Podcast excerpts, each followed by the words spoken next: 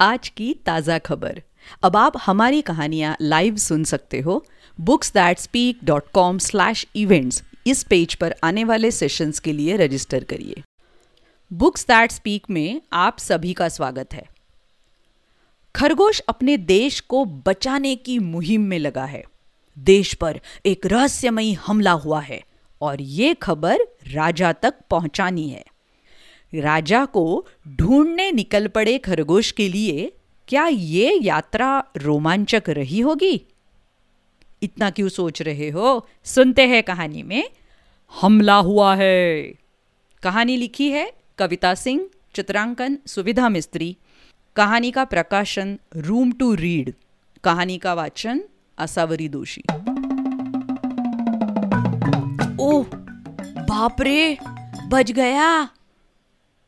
लगता है किसी ने हमला किया है। ये बात राजा को ज़रूर बतानी चाहिए। ये भाला, ये बाण कहाँ से आ रहे हैं? खरगोश की मुलाकात होती है एक मुर्गे से। खरगोश पूछ रहा है, क्या आप राजा हो? मुर्गा कहता है, नहीं नहीं, मैं राजा नहीं हूँ। खरगोश पूछता है किसी ने हमला किया है। मैं ये बात राजा को बताने जा रहा हूँ। मुर्गे ने कहा, चलो, मैं भी चलता हूँ। फिर खरगोश को एक लंबा सा पक्षी मिला। वो था एमू। खरगोश ने उसे पूछा, क्या आप राजा हो? एमू ने कहा, नहीं, मैं राजा नहीं हूँ। खरगोश कहता है, किसी ने हमला किया है मैं ये बात राजा को बताने जा रहा हूँ। एमू ने कहा, चलो, मैं भी चलता हूँ। अभी खरगोश को मिल जाता है, पानी में पड़ा हुआ एक हिप्पोपोटेमस। तो खरगोश जी उसे पूछते हैं, ओहो, क्या आप राजा हो?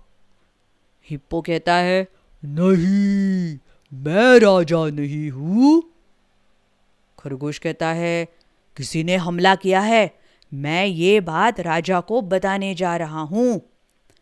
हिप्पो ने कहा, चलो, मैं भी साथ चलता हूँ। अभी ये सब मंडली, मुर्गा, एमू, हिप्पो, खरगोश सब साथ मिलकर राजा से ये बात करने जाते हैं। खरगोश को रास्ते में मिल जाता है गोरिल्ला खरगोश पूछ रहा है क्या आप राजा हो? गोरिल्ला ने कहा नहीं मैं राजा नहीं हूँ राजा तो अंदर है। खरगोश कह रहा है ओ, ओ अरे इसका मतलब ये हमला नहीं था? तब राजा जी ने कहा अरे नहीं कुछ तीर निशाने से चूक गए थे। वादा है आगे ऐसा नहीं होगा। मुझे माफ़ कर दो हाँ? तो इसका मतलब वो जो तीर खरगोश को लगे थे, वो तो राजा जी निशाने की प्रैक्टिस कर रहे थे। इसीलिए वो तीर गलती से खरगोश के पास आ गए। तीना मज़ेदार कहानी।